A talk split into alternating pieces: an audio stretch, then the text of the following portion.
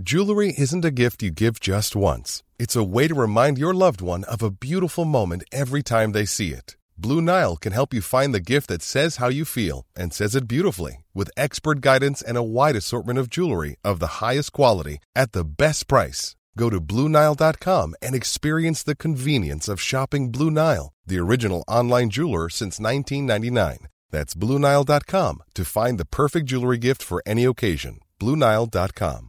I'm Afua Hirsch, I'm Peter Frankopan. and in our podcast, Legacy, we explore the lives of some of the biggest characters in history.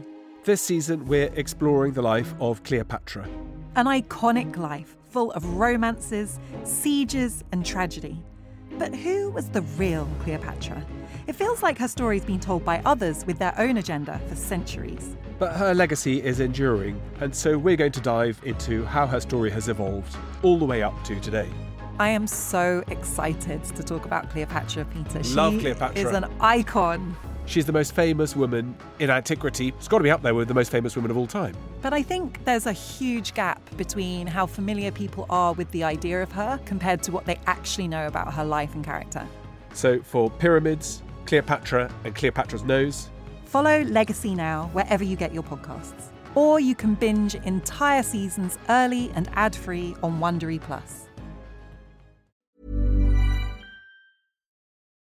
Well, hello everybody. Welcome, welcome to Dan Snow's History Hit. We're going to bring you. We're talking about the Praetorians. Praetorian. Remember that great bit where Maximus in the woods in Gladiator shouts at Praetorian, then throws his sword and knocks him off his sword. I reenact that moment every time I'm in the woods with my kids, without a horse, obviously, and a sword. Anyway, the Praetorian Guard, the imperial bodyguard, the pampered elite that kept the emperor on his throne, or occasionally tossed him off his throne and replaced him with somebody else. I mean, the Praetorian Guard's one of those extraordinary things you keep thinking to yourself, why did they keep them? Why didn't someone disband them? Well, all of those questions are about to be answered. Where did they come from and how were they different to Roman legions in their structure? And did they ever, ever actually fight anyone on behalf of the emperor? Would they spend their whole time carrying out palace coups? Well, Tristan's going to answer those questions. This is another episode of The Ancients, the brilliant hit ancient history podcast that Tristan Hughes has launched, that history hit. He's talking to the very brilliant Lindsay Powell, who's also been on this podcast several times. They met at Fishbourne Palace, extraordinary Roman villa in West Sussex. So they're in the right place. They're talking about the right subject. You're going to love it. I thought this one would be a great one to share on my feed. Now, speaking of Fishbourne Palace, you can go and watch a documentary, which I go to Fishbourne Palace and have a little stroll around. You can do that at History Hit TV. It's my digital history channel. It's like Netflix, but just for history. And it's going places. We've got tens of thousands of subscribers. And it's that time of year that I absolutely hate because I basically have to give it away for free. It is Black Friday, this hellish import into this great country. Black Friday. Use the code Black Friday and you get 50% off your first six months at History Hit TV. It is completely bonkers how cheap this is. You're going to be paying like a couple of quid every month, a couple of dollars, because obviously it works everywhere in the world, a couple of dollars, a couple of pounds to get the world's best history channel piped into your phone, your laptop, your smart TV, your tablet. It's crazy. Now, I used to always say it's cost less than a pint of beer. We're now talking less than bottled water. That is what History Hit TV is going to cost you if you sign up today or in the next few days. Go to historyhit.tv, use the code Black Friday, all one word, and break my heart. In the meantime, folks, here's the Tristorian talking to Lindsay Powell about the Praetorians. Enjoy.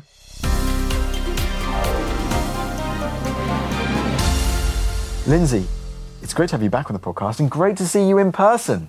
Thank you so much indeed. And it's really a joy to meet you because we've done two, maybe three before, and it was through the Zoom, which is never quite the same. It was never quite the same. Mind you, those podcasts absolutely rocketed on Agrippa and Augustus. We're keeping on the latter today, Augustus. Yeah. But Augustus and the Praetorian Guard. I mean, the Praetorian Guard, it must be one of the most iconic aspects of the Roman imperial period. I think you're right. There are certain things that stand out because they, in a sense, typify or embody some of our stereotypes, what, what we think we know about ancient history. And the word itself, Praetorian, somehow hits you in the face as being really powerful and important. And we use the expression Praetorian Guard as if it's somehow like, I don't know, dare I say, like the, the Waffen SS standing outside the Reichstag or something. But in a sense, that's what the Praetorian Guard, if we use the modern expression, did in ancient Rome, except that, of course, they were called the cohortes praetorii, so they were actually cohorts, Praetorian cohorts. So we, in fact, in our translation, have even changed some of the imaging, if you like. We think of them as being a bit like the horse guards, you know, they just stand there looking pretty. But the function was much broader than that. They weren't just a security detail, they did other things. But you're absolutely right. I think that they're one of the very iconic aspects of, of Roman history, particularly. We're definitely going to go into those aspects, like those various jobs that they had, etc., etc., as the podcast goes on. One thing, actually, to start off with, and we were chatting about this just before we started recording, was when we do look at ancient history and we look at these iconic units like the Praetorians or these aspects of ancient history that sometimes we think we know a lot about. Actually, when you look closer, when you study on these things, there is so many of those things that we think we know about them that is actually, there should be a lot of debate around them. I think you're right. It's important to understand where we get our information from. So, a lot of the time we rely very much on classical sources, and depending on the period you're studying, it might be Appian, for example, talking about the late Roman Republic and into Augustus, or it might be Tacitus, or it might be Cassius Dio, who are writing quite a lot later than some of the events we're going to be describing. And you have to understand that they're writing, one, they have an agenda. They're telling the stories to convey a particular narrative that they've structured for their book. And in, in Tacitus's case, it's basically the abuse of power and how uh, powerful men corrupt and corrupt the society which was before them essentially a good society. And he was trying to get back to a republic. So he's writing about in the 90s AD. So already Augustus is all a century behind him. And he would not have known people who lived probably in his day. So he was getting his, if you like, anecdotal information from second or third sources. The written sources that he was relying on were going to be things like official documents, Acta Diurna, this type of thing, the proceedings of the Senate, or other chronicles that were available. And so we have some of those. In the case, as I say, that's Tacitus. So there'd be Cassius Dio writing another hundred years after him. So he's writing about his world, trying to understand it by looking backwards. So you have to be careful when you look at these things that is he interpreting what he knows now and explaining the time before him in now terms? So what that means is you've got to be careful, and there's a, a good example of this is that Cassius Dio writes about how the Roman army was in 5 AD. And his account is different than Tacitus writing in 23 AD in terms of numbers and deployments and these types of things. And people agonize over, you know, how can they reconcile some of these things? And that's part of the joy of being an historian. You sort of delve into these things. And then there's another level where you've got things like inscriptions, and there are inscriptions and some very remarkable depictions of praetorians in different parts of Europe. And what you try to do is take all these piece parts and, like a detective, make sense of them. And like a detective, there are different ways you can look at things. And you'll read in some books that they're very definitive and emphatic, say, based on, on that, Cassius Dio, there were 10,000. And some of us will say, well, there were 10 cohorts. Someone else will say nine. And it's because one is taking Cassius Dio and the other is taking Tacitus. And they may not actually be in conflict because we don't know what necessarily the period they're talking about. So this is what I say, you have to read ancient history, all ancient history, with an open mindset to this extent that you have to be willing to say that it's not the absolute truth, truth in the sense that it can be absolute.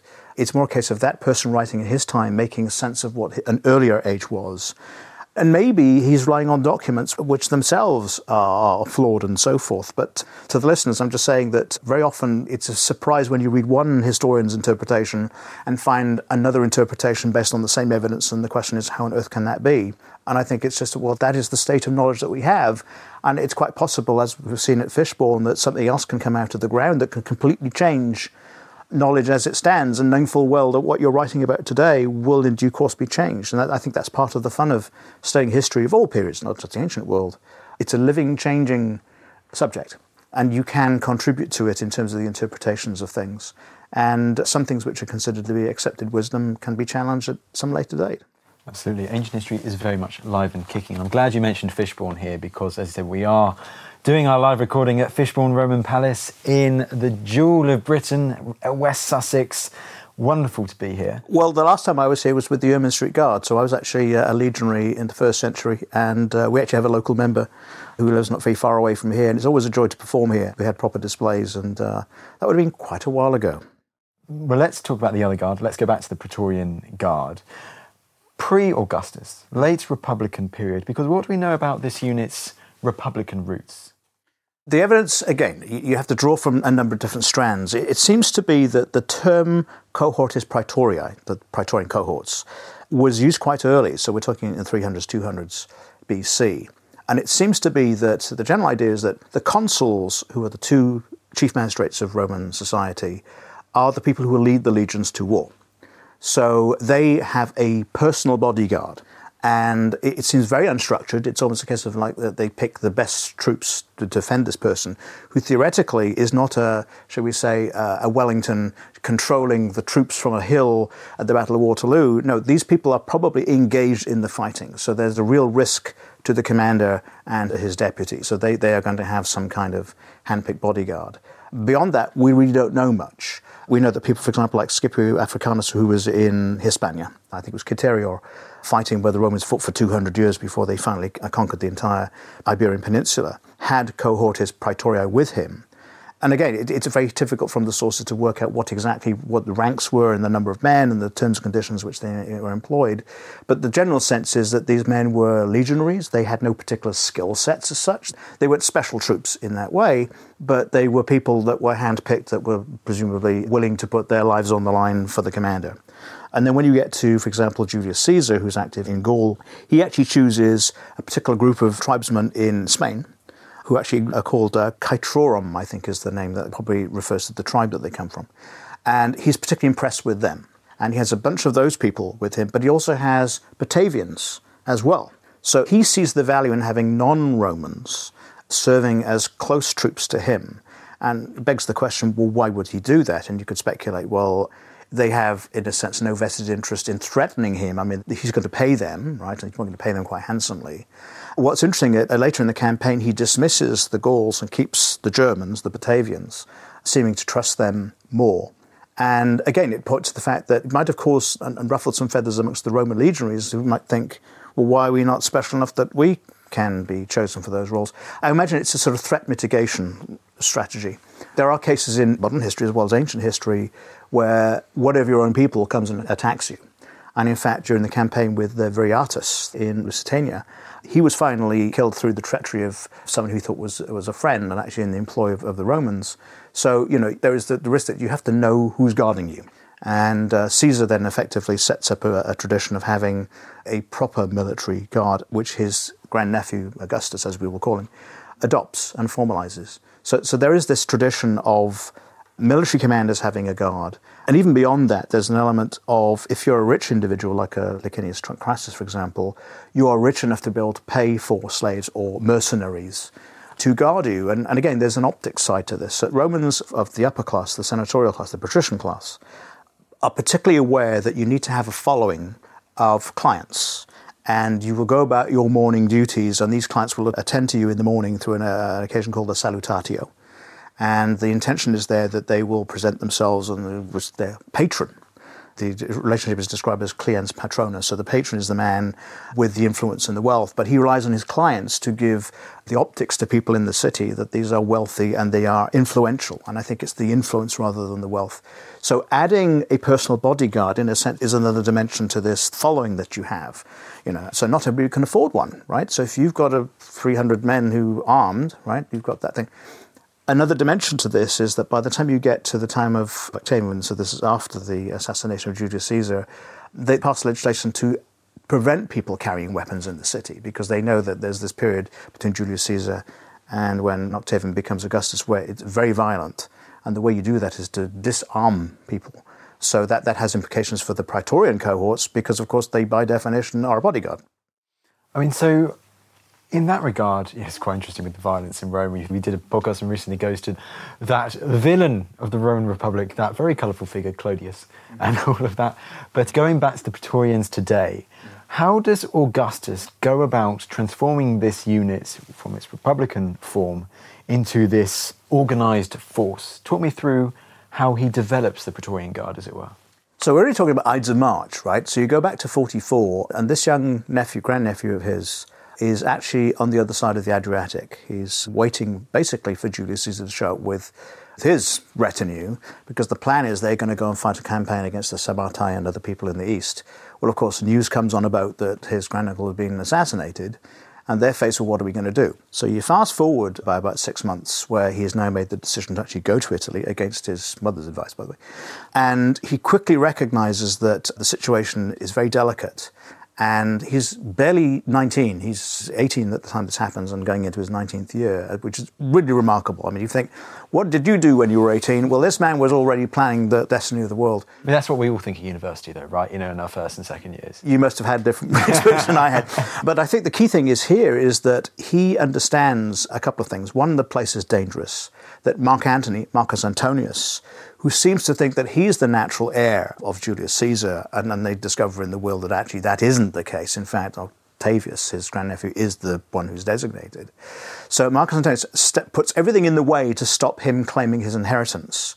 And what Octavian does, this young 18 going on 19 year old, is to go and appeal to Julius Caesar's veterans, a lot of whom were in Capua, in far south of Rome. And these veterans rally around him, presumably with a chest of money to sort of entice them to come along. And these are effectively his first praetorians. We have no idea how they're organized. They might just be, they might have naturally divided themselves into cohorts. So we know that between then and 31 BC, which is the Battle of Actium, he had about 10,000 of these.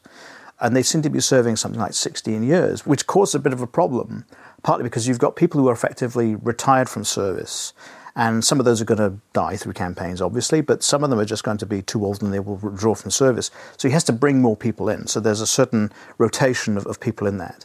So by the time you get to 31, he's still got this body of what he's calling Praetorian Guard. And at the battle itself, he gives those people to Marcus Agrippa, who is in charge of his fleet, and they are spread across the different vessels. So what you've got is a bodyguard actually in active combat. So go back to the earlier point I made about these not having particular skills. I mean, they are trained soldiers, and that's how they use the Battle of Actium, which of course he wins. So second going into the 3rd of September 31, the world changes. And the next thing that happens is, there's a lot of those troops, of course, they're a great number. I think by then he had half a million troops, all of which have to be paid for. And this is the big problem, just to explain as a footnote, that Augustus, he's not Augustus yet, he's Octavian at this point runs very much a deficit campaign. He promises people he'll pay them back when he's won, and he uses his sort of influence and the name of Julius Caesar, which of course he's inherited, as the guarantee of that. In the meantime, they've been doing these proscriptions where they've actually bumping off their enemies and taking their houses and their wealth, so they've been paying some of the money back. In contrast to Marcus Antonius, who one is shacked up with Cleopatra, from whom he gets a lot of cash to finance his campaigns. But in Greece, and Actium is in Greece, off the coast of Epirus. He's actually raiding the Greek cities and stealing the money to pay for his campaign. So you've got two different ways of funding wars. And the big challenge is I've got 500,000 troops, and they're not all mine. Some of these are people that I've taken from the other side. And I think at one point he gets like 19 legions from Marcus Antonius just at Actium, who were not engaged in much of the fighting. It was essentially a naval battle. And there had been like a six month run up. There was an Actian campaign where Marcus Agrippa was literally sailing up and down the coast, picking off things, choking off supply lines. So when these people finally surrender, the first mission that he gives to his uh, right hand man, Marcus Agrippa, is take these people, demob them, you know, sort out the problem. So then he's able to reduce 60 legions nominally on paper down to some number like 30, which is kind of roughly where it stays. And what you then have is a situation that, fast forwarding into 30, that Octavian captures Egypt. Now he has money to actually pay off his debts. And by the time you get to 27, he then does this deal with the Senate where he's able to strike an interesting balance. So, up to that point, there's effectively one autocrat whose mission, stated under the triumvirate, was to restore the republic. So, effectively, he has done that. But what he cuts is a deal which effectively gives him control of the provinces on the outer edges of the empire, ones which, I think in Cassius Dio's words, are not pacified but need to be.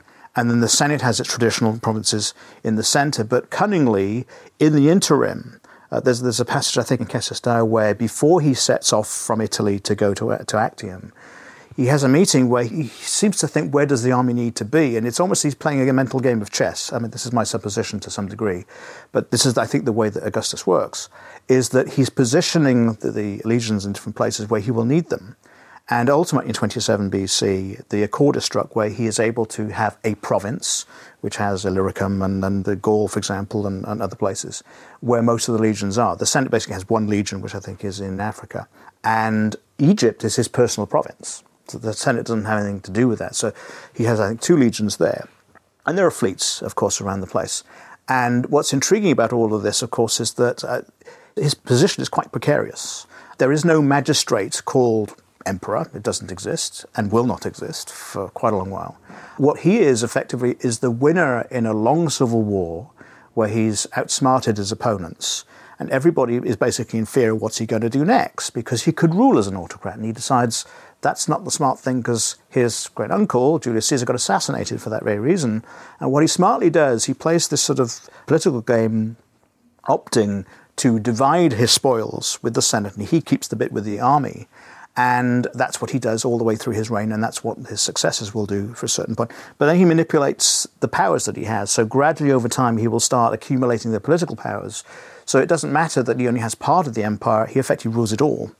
And what's happening with the army is that he professionalizes the army so that the legions, which you've got, what I think people tend to forget this, even as the Civil War was happening, the commanders were still active on the frontiers.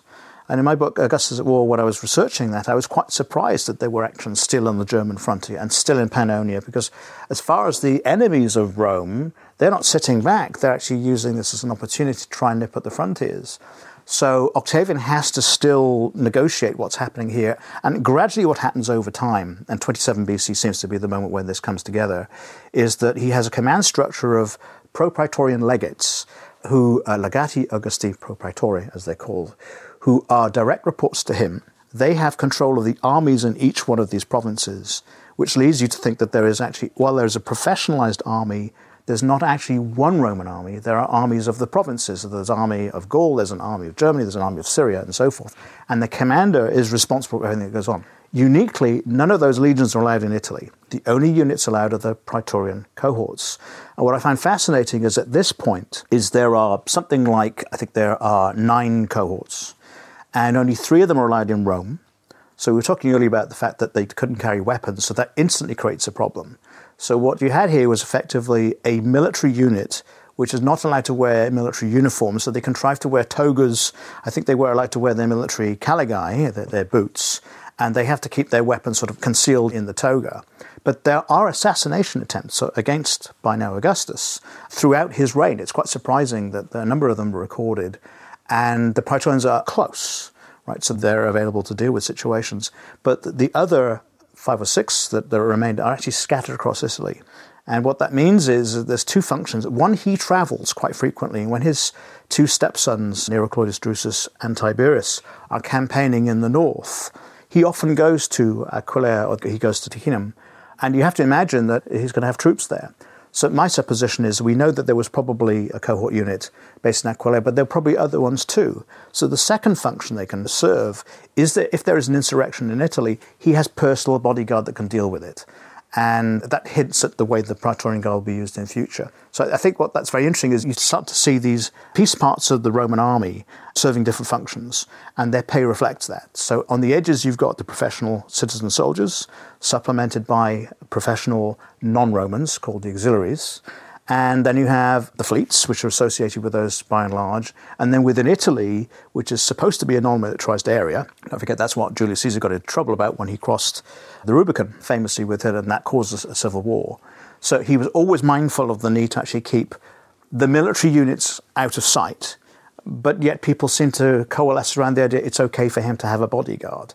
And they were always there to help him. And nominally, what they were doing was guarding his house. All right, so his house on the Palatium, hence we get palace. We're here at Fishbourne Roman Palace. This is the Palatium, if you like. Has a central door, and it has, I think, there's a, a couple of, uh, I forget, the, laurel trees, and there's a couple of the decorations which he's been awarded. But you can imagine there's a contingent of troops probably in the street as well. And these people over time begin to control who comes in and out of the building. So now you can see that beyond being a bodyguard, they begin to have this controlling. And I mentioned earlier the salutatio. So he would have had a stream of visitors coming in. There will be people that are friends of the family and obviously have access rights. There will be people who are clients of his. He's the patron. And effectively, he becomes the patron of the Roman state, if you look at it that way. And there are people who want to appeal to him to push a particular case and have him respond to certain legislation and so forth. And over time, you can see the Praetorian Guard and whoever's in charge of it can have a very powerful role in the day to day running of the nation. It does sound like as time goes on, like the Praetorian embraces more policing roles in mm. Rome too. Is that fair to say? I I think there's a couple of dimensions. So if we see them first and foremost as a personal bodyguard, and also, by the way, for the members of the family. And I think what we have to imagine is that when, for example, I, get the, I guess it would be his adopted son's son, so that would be, would his, be his adopted nephew, Drusus the Younger, when he in AD 14 has to go and deal with the mutiny on the uh, Pannonian River, where the troops are mutinying against uh, paying conditions of all things. He has two cohorts of the Praetorians with him. And up the Rhine, his brother, who's Germanicus Caesar, doesn't. And the reason for that seems to be that because he is the governor of the province, he already has legions, right? He doesn't actually theoretically lead them. But in subsequent years, when he goes on campaign, then they will assign him Praetorian cohorts. So you have to imagine that there's the wider family of the Domus Augusti, there's this family guarding, and they will be fighting troops if necessary. Going back earlier to where Augustus was Octavian, one of the things that he had arranged was for his sister Octavia to marry Marcus Antonius. And that was a rather unpleasant affair because he basically got into bed with Cleopatra, and so he was actually doing a double act. And one of the things to try and placate him, he sends his sister over with two units of Praetorians. And you can imagine someone sort of saying, Right, well, here's your new assignment, you're going over to live in Greece. And I wonder how that was met. But it's interesting because people think that moment was also to provoke Antony, who he knew was having this other affair, would he basically reject her. But the point is, they could protect her, his sister, very important person in his life. So there's that protective element. There's also an element, I think, of intelligence gathering. So these people are in the city, but they're also in the rest of Italy, and they can feed G2 back to the Palatium. What's remarkable about all this is that people think of the Roman Empire as being a bit like a modern state with a big bureaucracy. In fact, what's remarkable is if you look specifically at Augustus, he had like a team of five freedmen who dealt with correspondence. And he ran the whole thing through this group of people. It was really, really a tiny thing. And the reason he was able to do that, going back to those legati Augusti, was that everything could be delegated out to the frontiers.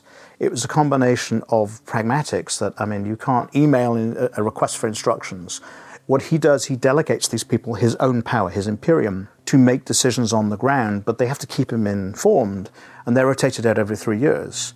Now, in the case of the Praetorian cohorts, uh, what he has there is a different structure.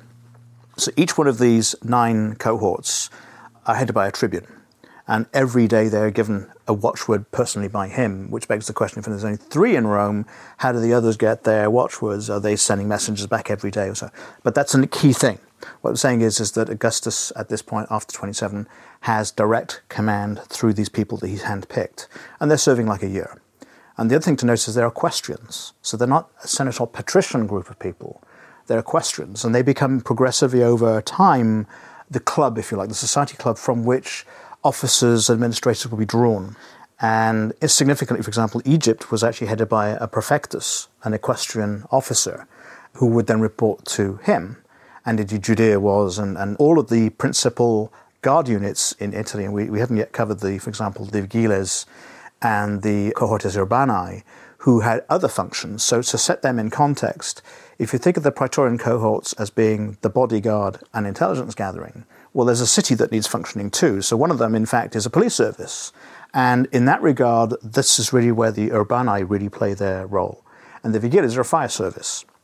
So it became increasingly obvious that uh, you needed to have them as separate functions. And it was partly, somebody actually wrote in a book recently, it was a bit like the way Hitler set up his state. So instead of actually having one or two individuals who could be very strong and powerful, who could actually be in opposition to Augustus, he sets up these different heads who are all vying to get his attention and they start competing with each other. So that it's, it's an interesting game of deflection, if you will. And one of the consequences that is that he never had any serious opposition through his reign. There were assassination attempts and there were a couple of challenges, but they were dealt with and it never came to be anything big. And always he had his praetorians, of course. And even inside the palace, there was this group of German bodyguards, which in a sense goes all the way back to Julius Caesar. And you have to imagine there, it was the foreignness of it. These must have been pretty intimidating Dutch guys, uh, Batavians, who guarded him personally. And there was this idea that the Romans are on the outside and these barbarian people are on the inside, but the fact that they were intensely loyal to him, It only changed in 9 AD under Varus, where there was a suspicion that, hold on, these are Germans, aren't they? We have to be careful. So he apparently sends them away and later brings them back. But what you end up with is it's very interesting. So Italy is very much a special case. So you've got Rome with this triad of forces. You have the Praetorians, you have the Vigiles, and you also have the urban cohorts who have slightly different functions. And then if we fast forward then to 23 AD, where Sejanus, we're going to come to him, I'm sure, one of the things that he does is actually to build the first camp and brings them all together, which is a very important moment. Up to that point, there have been these tribunes. And again, in the pragmatic way that Augustus works, it's very hard for him to have, with all of these legati he's got to control, and thinking about this for a second, every year he's choosing a vast number of people for particular roles which, which hints to, at him as a man manager. If you think about he has all the legionary legates that he has to pick on an annual, sometimes it might be three years basis. So there are 28 of those. So he has to know who those people are because he's going to be trusting them. In charge of them are the governors of his province. So there are something like 13 of those, that sort of number. And they will control the armies within their areas. He will choose all the prefects in charge of all the auxiliary units. He'll choose for Judea, for Egypt, and for other units he has important it's a vast number of people he's got to keep track of, if you think. So one way he deals with this is instead of having nine tribunes, is to have two what he calls praefecti praetorio. And we actually know their names. One is Ostorius Scapula, which British people will know. The person that came to Britain was a relation of his, so that was uh, different, but it's interesting, that Ostorius Scapula. And Salvius Aper, so we know this, and it's very interesting when you can actually see history with names. It makes it much more personal. So I think it's from around about uh, 2 AD, these people come and they sort of step in between the tribunes. And their job is to, sort of, I guess, man manage and control this whole thing. But that gives them interesting power.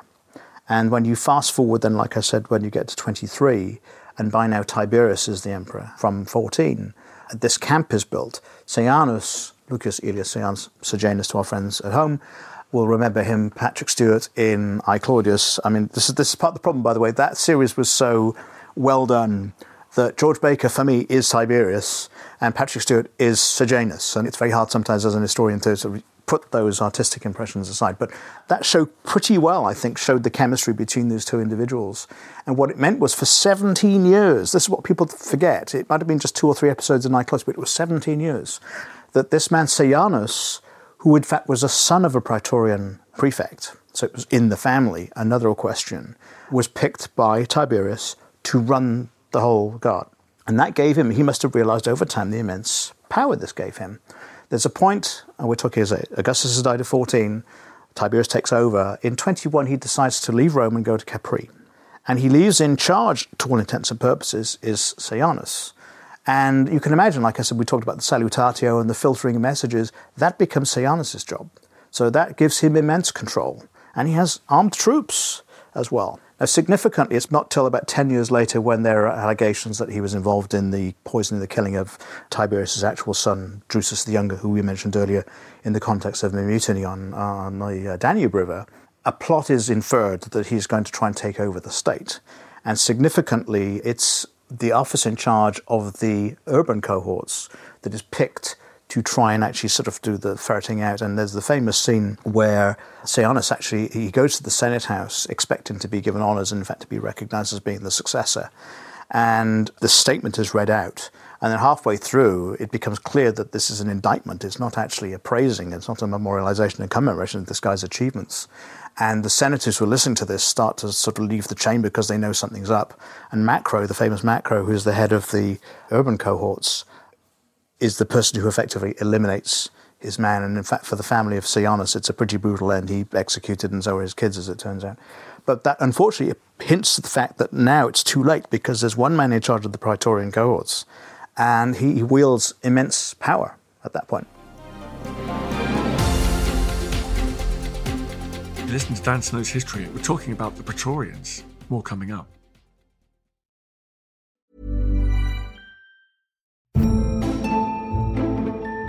American politics are all struggle and strategy, passion and persuasion, and so much scandal. And they always have been. I'm Don Wildman, and on American History Hit, we're delving into Alexander Hamilton, whose bio was big enough for Broadway. From war to women and a dueling death to boot, Hamilton is a fundamental chapter of the American tale. Join me and a cast of worldly experts to meet the real Alexander Hamilton on American History Hit, wherever you get your podcasts. Many of us have those stubborn pounds that seem impossible to lose, no matter how good we eat or how hard we work out. My solution is PlushCare. PlushCare is a leading telehealth provider with doctors who are there for you day and night to partner with you in your weight loss journey. They can prescribe FDA-approved weight loss medications like Wegovy and Zepbound for those who qualify.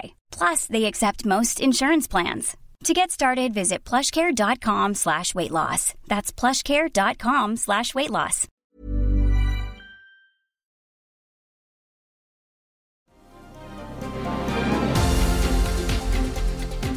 It's good of you to lay out the story of Sejanus. We will go back to that story mm. very soon and go into more depth, for instance, with the Castra Praetoria and mm. Sejanus and his end. Mm. But one thing, just quickly before we really go into that, is one other fact about the structure mm-hmm. of the Guard. I love that you mentioned this idea of spies, the speculatores, and the special role they had with these early imperial figures. But also, where were these particular soldiers for the Praetorians? Do we know where they were recruited from? The, the evidence points to Italy in the first instance, so Etruria, Lazio, and Umbria. So good quality sort of uh, middle and north Italian troops. And, and it points to, at that point, about 85% of the Praetorian soldiers were recruited from Italy. But over time, they'll become much more widely recruited. And by the time we get to later emperors, it's much more spread out. But there seems to be the implication of that is that we need Italians to be personal in the sense. And in a way, there's another angle you could look at it is these men will be deployed most of the time in Italy. So they're guardsmen in Italy defending the homeland and the man in charge. So they kind of make some sense there. It begs the question were these conscious decisions by Augustus? This is what we don't know. Sometimes these things may have just happened by accident. And uh, you know that's where his troops came from because all the other nationalities, if you were, were, were actually feeding the legions at this point. And Italy is basically a, a non-military area, but you have young men who are between 15 and 32 who are eligible to enroll with the proper checks and all the rest of it to join the Praetorian Guards, but they're Italians. That's the point. And so, if we get to the end of Augustus's reign and the Praetorians, because we're going to go back to Sejanus now, as you highlighted this story, what does the Praetorian Guard look like when Augustus breathes his last in 14 AD? Can you see it evolving much during Augustus's reign? Like, what's the status of it at that time? Is there still much more of its evolving to do during the reign of Tiberius and Sejanus? From what I've read, I don't think so. I think that it evolved during the Julio-Claudian, so we're talking about up to the time of Nero, so that, that reign of five emperors. Not a lot of change. The big change is really Sejanus, Sejanus, who brings them all together. And I think it goes once again to the pragmatic mindset of Augustus, as to say that theoretically you're not supposed to have armed troops in Rome, but the precedent had been set when the triumvirs, the Lepidus, Marcus Antonius, and he, they celebrated their achievements by actually having their troops march in the city. And of course, this set the precedent. And the great thing about the Republic, or like any republic, is that once you've done it once, you can say, well, it's been done before. So now you have these toga clad men, three cohorts. Sejanus brings the remainder into the city. And in addition, they're also sharing the same space with the Vigiles and Urbani. So what you have to imagine that up until Tiberius, these people are very dispersed. And the ratios of people, I saw one estimate where they were saying just by looking at the numbers, you get one praetorian for, let's say, 500 Roman citizens. So they're not very obvious a lot of the time. And they're going to be parading in their field camps or whatever. And the rest are distributed around Italy. And it's much different when you bring them into a single place and then they become much more obvious from that point on. And you could argue the optics was partly part of maybe Sejanus's game, right? They'll say, well, you know, the the palace is here and the army camp's up there. But interesting to the building itself is big enough to occupy a, a house about 15,000 troops, but it doesn't have a principia. It doesn't have a headquarters building.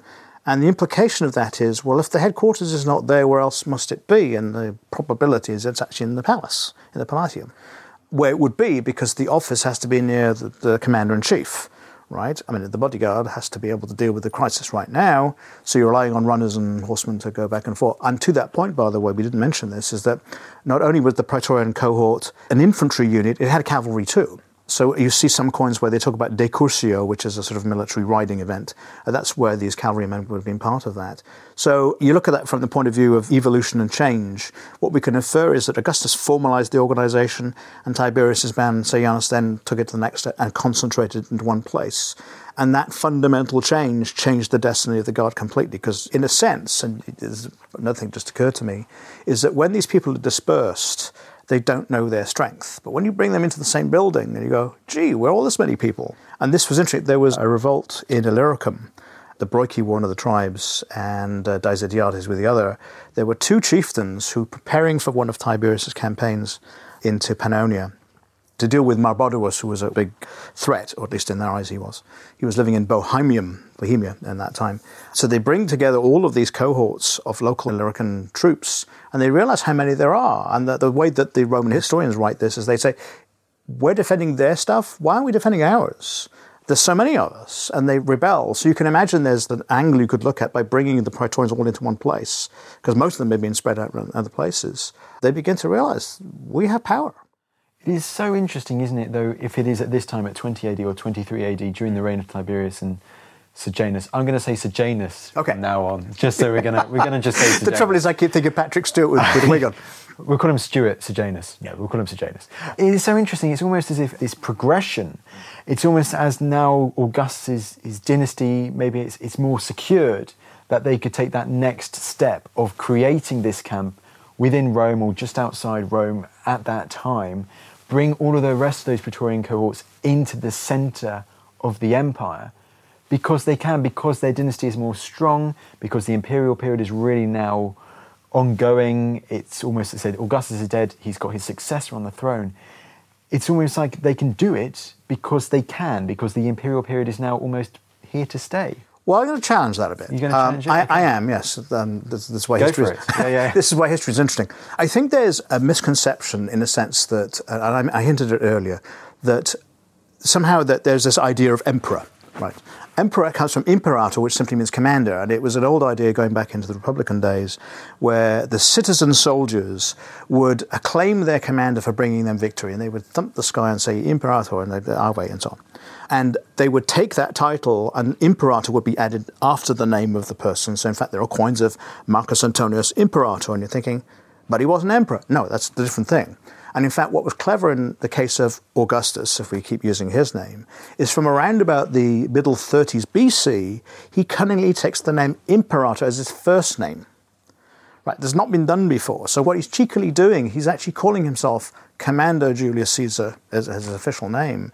That's why when you see inscriptions, it's Imperator, Kaiser Augustus, etc., because it goes back to when he cheekily took that as his first name. So effectively, he chose it to be his and prevented other people from using it. So I want to sort of make that point. So we think of emperor, they thought of commander in chief. So there's a military overtone in that. The other aspect of it is, is that really this guy is referred to either as princeps, which is to say like the first, and that can be the first man in Rome, as opposed to the Roman Empire, but it also means the first man in the Senate, and that gives him the ability to convene the meetings and speak first and so on. So, this idea really of him being unassailable, I, I think, is flawed because it's very clear all the way when you actually look at the way that the activities and responses they point to a sense of precariousness about it. So, what you have to also remember is going back to 23 BC, not 80, but BC, where his powers came together were he had already been declared Augustus, which had no any particular significance other than the meaning revered.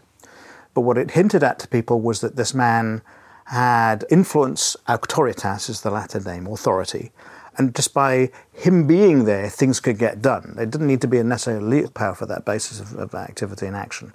In 23, the game was up in the sense that the Senate gave him the official title of Tribune of the People, which meant that he could overrule everybody. The Tribune was, was a special role to protect the interests of the plebeian members of society, that the bulk of the population was plebeians with the senatorial group at the top. And there had been a war centuries before where the plebeians had felt that they were being abused and they wanted something changed.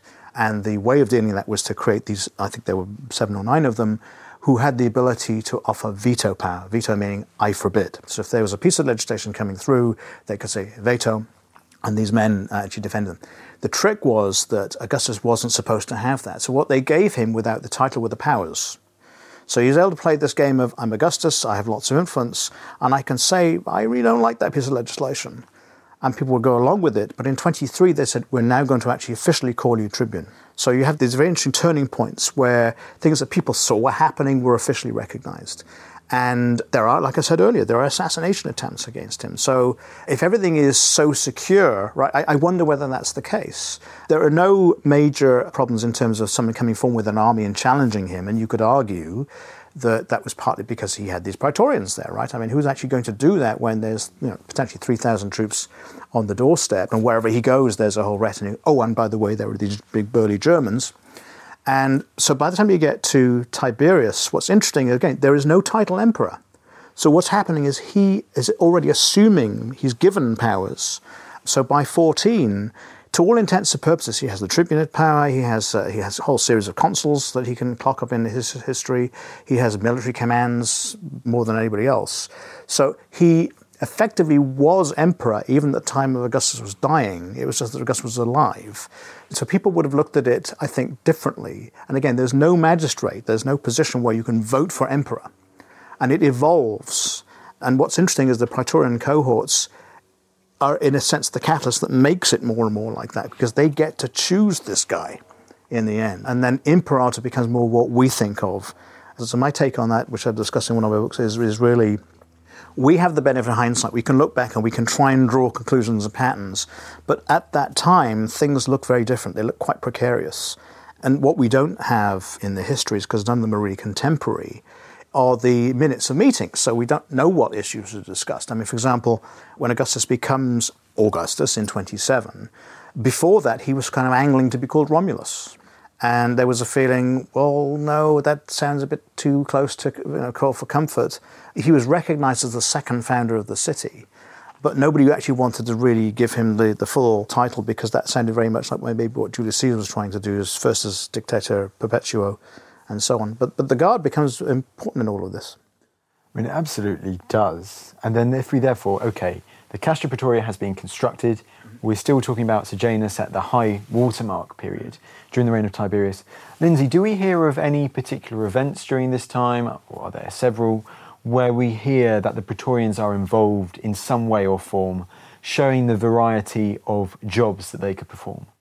Interesting enough, funny enough, there's an inscription that comes from Ostia where there was a fire, and it's a Praetorian who was involved in putting the fire out. Now you think, hold on, isn't that the job of the Vigiles? Mm. Well, you know, actually this man is in Ostia. And the reason we know about this is that the Ostienses, that the people of Ostia were so grateful, they set up an inscription and they, they commemorate this sort of thing. So what that tells you is maybe there was a group of those people working, and it would make sense because it's a port, right? And there are supplies coming through, and you've got to guard the grain supply and all those things that underpin imperatorial power. But, you know, I think the significance in terms of significant events, what we also don't know, by the way, again, because the historians don't tell us this, is there may have been events that were suppressed but not recorded and uh, you get hints of things. So, for example, there was actually an attempt to seize the south of Italy. I discovered this reading uh, Tacitus a while ago. I'm actually writing a biography of Tiberius right now. And I was reading a German book, and there was this mention of an event I'd never heard of before. And it was basically a slave revolt that happened in Italy. And it was a whole series of uh, just chance events. So these people that were uh, gathered together and they were using like their pitchforks and things because they were farm laborers and they were going to uh, cause a revolution.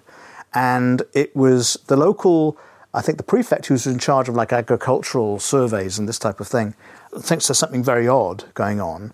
And the ships coming over from Illyricum into the port of Brundisium, he commandeers those and all of the marines aboard and uses this little army that he's got to go and take on these. And then the message is sent to Rome. And uh, Tiberius immediately sends Praetorians and other people he's got to disposal to deal with this situation, that they diffuse it completely. And I think what's significant about that is that Okay, that's a minor, it's like one paragraph of 300 words or something in Tacitus that comes to us by chance. He chose that because he wanted to illustrate a point. I think his point was to sort of show that he had power and he could see things all over. I think the other thing it points to me is much as people tend to think of Tiberius as being deeply unpopular and somewhat incompetent and recluse, living on his island Capri, he could nevertheless deal with things like this and he dealt with them very quickly. And the force available to him were Praetorians. And that optics, that logistics, you mentioned Tiberius being in Capri there, the fact that we can perhaps imagine if Sejanus is still in Rome, yes. if Sejanus is still in Rome, you can imagine speculatores, spies, or parts of the Praetorians going back to and fro between Rome and Capri, communicating all these stuff between emperor and at the time emperor's right hand man. Well, and that's where Sejanus has a particular role because he's the person deciding, yes, that can go. No, that one will stay here, and he'll control the visitors that flow to him.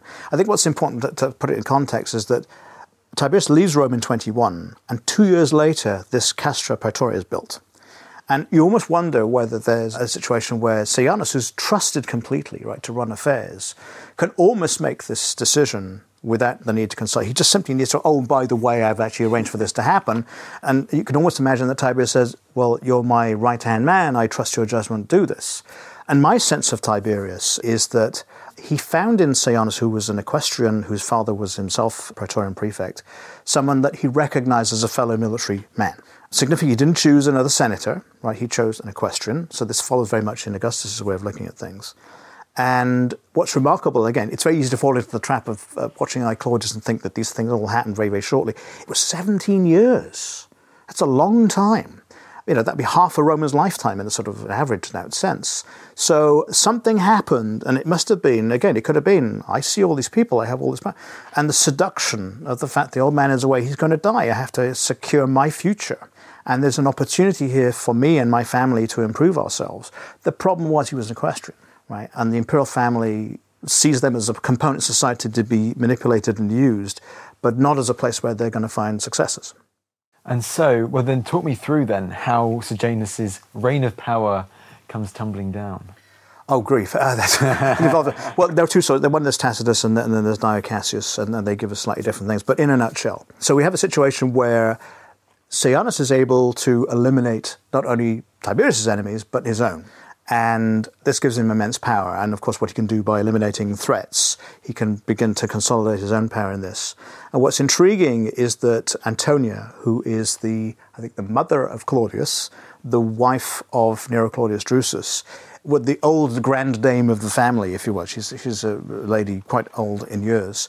But amongst all the family who it seems to be is suspected by Tiberius, he trusts her. So she is able to gather this evidence, and I wonder whether he was able to use some of the speculatores who had this intelligence gathering function. Who knows? These are the sort of details that get lost. But somehow or other, information was collected without Sejanus knowing. And this is delivered. She actually is able to get to Capri. We have to imagine that she has to get permission from Sejanus because, of course, they've got to lay on a security detail. And uh, what are you going there for, ma'am? Oh, I'm going to visit, you know, my nephew or something. And that happens. She goes and she presents this dossier, we have to assume, and it's for Tiberius devastating. I mean, this man for 17 years he has trusted, but uh, the mindset, from what I've been able to piece together, Tiberius, he is a military man who believes in a mission is given to be completed, and you screw up. There's discipline that goes with that, and that's one of the things you read in Suetonius is that uh, he was a disciplinarian, but the troops liked him for that.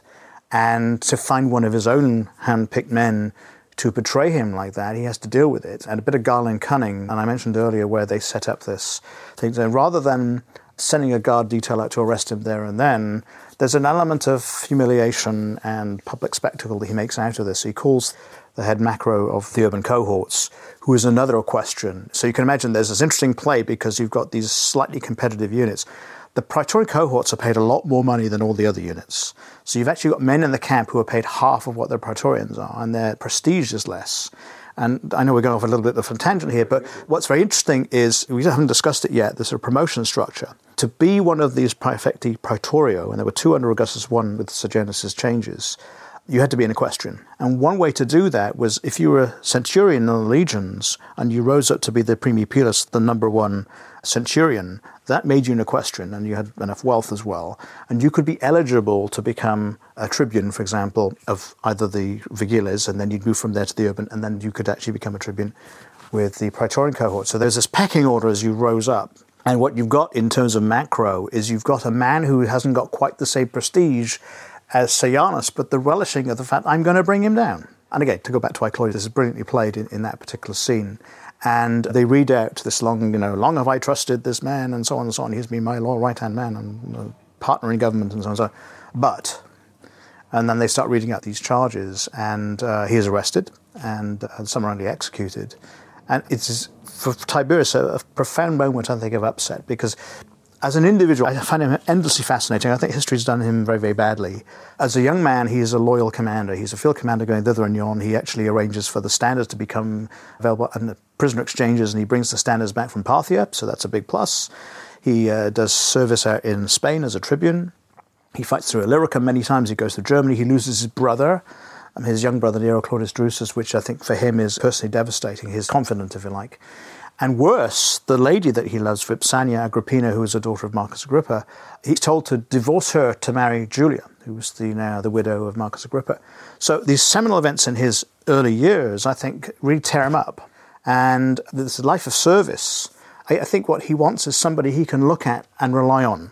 So all those years later, when Sejanus betrays him, I mean, this is something that for 17 years he'd relied on. He could go to Capri knowing that there was someone who was going to look after his interests. And some people say, well, why Capri? Well, the great thing is actually it's an island and you can get messages and ships and all over the empire from there.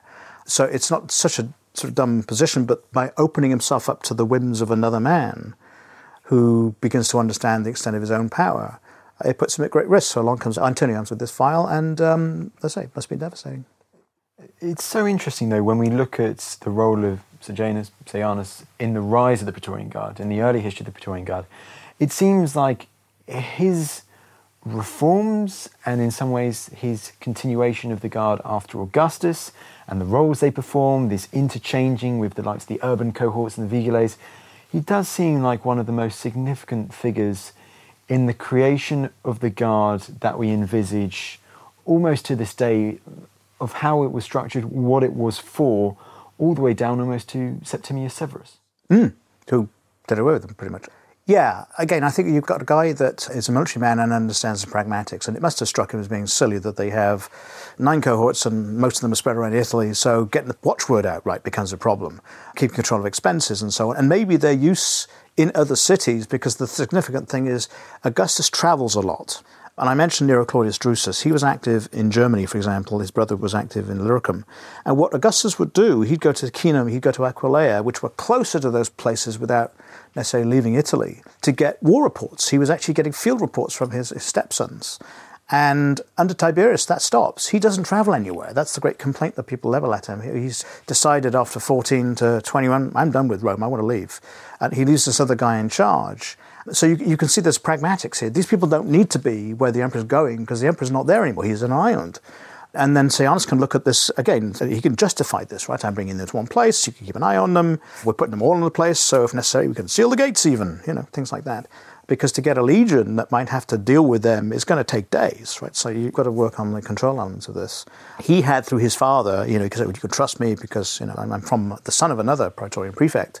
But again, it's individual ones. The cult was made of centuries and had centurions, and there was a cavalry. There were lots of piece parts of these organizations. They're paid extremely well. What's very significant to go back to Augustus, one of the first things he does in 27 is to double their pay. Right? That's the first thing he does, not anything else. So that recognizes their importance to him personally. And one of the things that he does on his death, he gives everybody in the army a bonus, a sort of like a donative for work and service. I'm giving this money. And the Praetorians get way more than everybody else. And of course, there's a pecking order, so the centurion of that will get much more money than the average Praetorianus, as they were called. And then the Vigiles had more money than the legionary troops did, which is quite remarkable. So the ordinary squaddy, the legionary, the miles, uh, was getting really quite a low level of payback. And one of the first things that Tiberius, of course, does, he then pays a donative to the Praetorians, recognizing exactly what his predecessor had done, and that becomes a tradition it sets a precedent, doesn't it? I'm imagining the coin of Caligula now. Is it Caligula or Claudius where it has the coin minted, where he's at the Castra Praetoria? So I'll interrupt by saying that there's a coin in the meantime. So Caligula, I actually have one. It's a brass sestertius. It's about, it's about yay big, about the size of what, 2p magnified by 2. A thick, heavy brass coin. And it has a man in a toga standing on a rostrum addressing a group of troops with standards, and his arm is raised, and it's ad locutio is the slogan. And what that means is basically to the call to arms. What I imagine, and I think this is what numismatists believe, is that this coin was probably part of the coins that were minted to be given as part of this donative. Right? And what they're basically saying is, I am your emperor, I call for your support. And of course, they're going to say yes, because he's just paid the money. So these ad locutio coins are very collectible. On the other side, they have a magnificent portrait of uh, a young Caligula. Now, the coins of Claudius, who comes after Caligula, you're absolutely right, they have this interesting, they have this crenellated wall and buildings inside. And it's a strange image in a sense because they're actually highlighting military camp in Rome. But then people will know the story because Tiberius is long dead, Caligula took over as his successor, and it was an equestrian prefect leader, Cassius Chaerea, who led the conspiracy to kill him successfully, as it turns out. And now, apparently, in Rome, they've actually found the corridor that he was assassinated in, which I'm sure is very emotive when you go and see it. The palace is where Claudius, this person who a lot of people think is a fool, turns out he's not quite such a fool after all. He is found initially by the German bodyguard, right, who are running around confused what they're going to do, and they find this man behind a curtain. And the story goes that they present this man not quite sure what to do, and someone comes in and says, No, this is actually a member of the family, you're supposed to protect him. And then the Praetorians take over, and they take him to the Praetorian camp. And in the meantime, as news is, is, reaching the Senate, the story goes that the Senate says, We will now restore the Res Publica, the Republic. We'll do away with these Caesars. Except the Praetorians have a view in this, and they present their man and say, You're going to take this man, aren't you? And of course, what he does, he takes over and he, of course, pays them handsomely for the charge.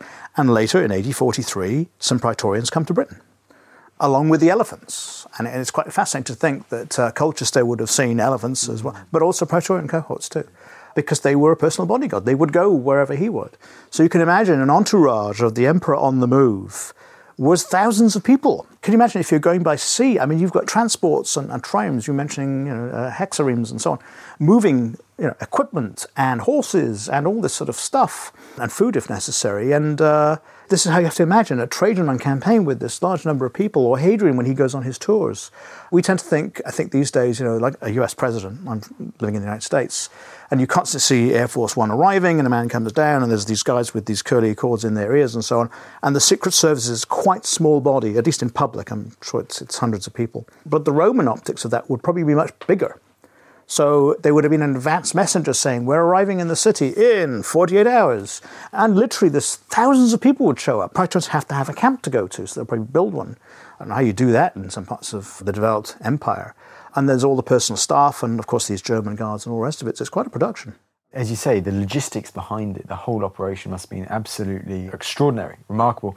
Like we could go on talking about Claudius and Caligula and even Nero. You know, it's quite interesting how many Praetorian prefects are, Tigellinus, that you remember.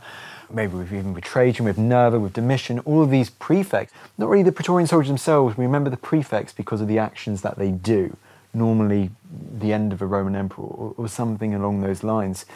But uh, just before we wrap up, I mean, if we're focusing back on Augustus to the end of Tiberius's reign, we've chatted about a lot of things uh, Sejanus, the Castra Praetoria, the structure, its use alongside the likes of the urban cohorts and the Vigiles and others. Is there anything else about the Praetorians, the rise of the Praetorians during this early stage of the imperial period that you really like to highlight? Well, I mentioned earlier, I think people tend to think of them as being elite, and that sort of was because they had special skills. I think the thing to think of is that these were initially predominantly veteran troops. So they were special in the sense that they had war experience and campaign experience, so they understood the rules of fighting. But as they became a formalized organization and they begin to be recruited from Italians, they see progressively less and less combat. So, in fact, the legions, which are on the frontier dealing with all sorts of problems, internal and external, are the hard nosed troops. And, and it's an interesting kind of dichotomy here, which is that you remember the film Gladiator, mm. and the implication is the men in black, lorica segmentata, must be the Praetorians, and they all look very intimidating. But actually, from a sort of fighting point of view, they didn't have much practice. Mm. So, in that sort of regard, they probably were more of a decorative thing than a really fully fledged professional army dealing with the day to day. That said, I mean, the, the situation where, for example, Germanicus, who in 15 AD 16 was active trying to hunt down Arminius, the man responsible for uh, Varus's disaster. What's interesting there is that there are, I think, two cohorts of Praetorians who are in active service. So there's a scene that uh, Tacitus describes where the Roman armies are deployed and they see these earth ramparts and they're going to go after and they see there's a forest in the corner. In fact, Germanicus says, we're going to charge over there. So send the troops up against the wall and we're going that way and the Praetorians go with him. So he takes out his sword and off they go charging. So you can imagine that they are capable of fighting, but it's all these other things they do, which probably makes them special. I think the other thing to think of is that if you think of them as being ordinary soldiers, I mean, there's a couple of uh, people that I wanted to mention. So, for example, there's there's one that was mentioned by Pliny the Elder, whose name is Vinnius Valens, who was a Praetorian centurion. And the reason why he came to Pliny the Elder's uh, notice, he famously wrote the natural history, so he was always on the lookout for a good story and things to write about the natural world. Apparently, this Valens character was immensely strong one of the strong men of the Roman world, and you know, that's why he came to his particular attention. You know, so we know a little bit about him. I mentioned that guy who was killed in a fire, so that person actually just acted like a good citizen, and a soldier. And we mentioned also uh, the fact that uh, Claudius brought people, including the elephants and uh, Praetorians to Britain. A guy called Vettius Valens, for example, who was uh, originally with the, the 14th Legion, he came as a Praetorian of the 8th cohort to Britain. So he was one of that interesting detail. So we actually have names of individuals who, while they're not in the classical sources, we know them and their stories because of the inscriptions. And the great thing is, is that they find inscriptions all the time. So there are lots more people that we're going to find out in the future. And what's striking about them is the ordinariness of those people, right? I mean, they have the intimidating name of Praetorian legionary or whatever it is, or the centurion or something. And they were paid and rewarded and regarded highly when the Praetorians were around because there's no point in bringing a charge against them because they're first in the queue to get justice. And who's going to believe you against them? And this is something that begins to become more important as they go into the future because they will become kingmakers effectively because they control very influential parts of the government. Brilliant. Lindsay Powell, this has been absolutely wonderful chat. Fantastic chat about the rise of the Praetorians. Last and certainly not least, you've done a number of books, including a couple of books definitely related to this period. Talk us through a couple of them. The one that was probably most relevant to this is Augustus at War, which is the struggle for the Pax Augusta, where I try to sort of present Augustus as a commander in chief. We tend to think the Roman Empire under him as being this wonderful world of peace. The point I make is that actually is not what the history tells us, and in fact, Pax, the Roman idea of Pax, peace, in the way that we understand it as being this tranquil world, only comes when you win wars. So there are an awful lot of wars under Augustus, and in fact, because it involves the army, that's how he holds on to power. That's kind of the subtext. The two generals I mentioned, for example, Nero Claudius Drusus was his youngest stepson. The son of his wife Livia was very important from the point of view of consolidating Gaul, because interesting enough, when Julius Caesar conquered it, he didn't finish the job. He didn't pacify it. So in fact, that territory was left to basically uh, fix itself. And he comes in and does censuses and this something. But he also leads campaigns into Germany, which will mean that under him and through Tiberius, the Romans occupy the lands on the other side of the Rhine, which famously get lost after Varus. And Germanicus Caesar. I wrote a book about him because I was just fascinated by his popularity, and now that I'm knowing more about Tiberius, you can see why some of the popularity is manufactured in the history because they're trying to make Tiberius the villain and they need a guy to have as a counterfoil. And when you put all these people together, it becomes an amazing family. I mean, Augustus created this family out of adoptions and marriages and so on and so forth, and they all had an impact on the story. They're just fascinating people with wonderful stories. Yeah, and the Praetorian Guard right in the centre of them all. Lindsay, Great to chat to you today. Thank you so much for taking the time to come on the podcast. Absolutely my pleasure. I feel the hand of history upon our shoulders. All this tradition of ours, our school history, our songs, this part of the history of our country, all were gone and finished. Well, thanks for listening to that episode of The Ancients on Dan Snow's History. I'm so proud of what Tristan has managed to achieve over at The Ancients. It's turning into an absolute juggernaut. Congratulations to him. The Ancients has its own feed, of course. You go wherever you get your podcasts, search The Ancients, and you can subscribe and you can share and you can like and you can get involved in the whole vibe over there. Please do that because it makes a huge difference to us. We're really, really grateful. Thank you for listening. Thank you for listening to this episode of Dan Snow's History Hit. Please follow this show wherever you get your podcasts. It really helps us, and you'll be doing us a big favor. Don't forget, you can also listen to all of these podcasts ad free and watch hundreds of TV documentaries when you subscribe at historyhit.com slash subscribe. As a special gift, you can also get your first three months for just £1 a month when you use code Dan Snow at checkout.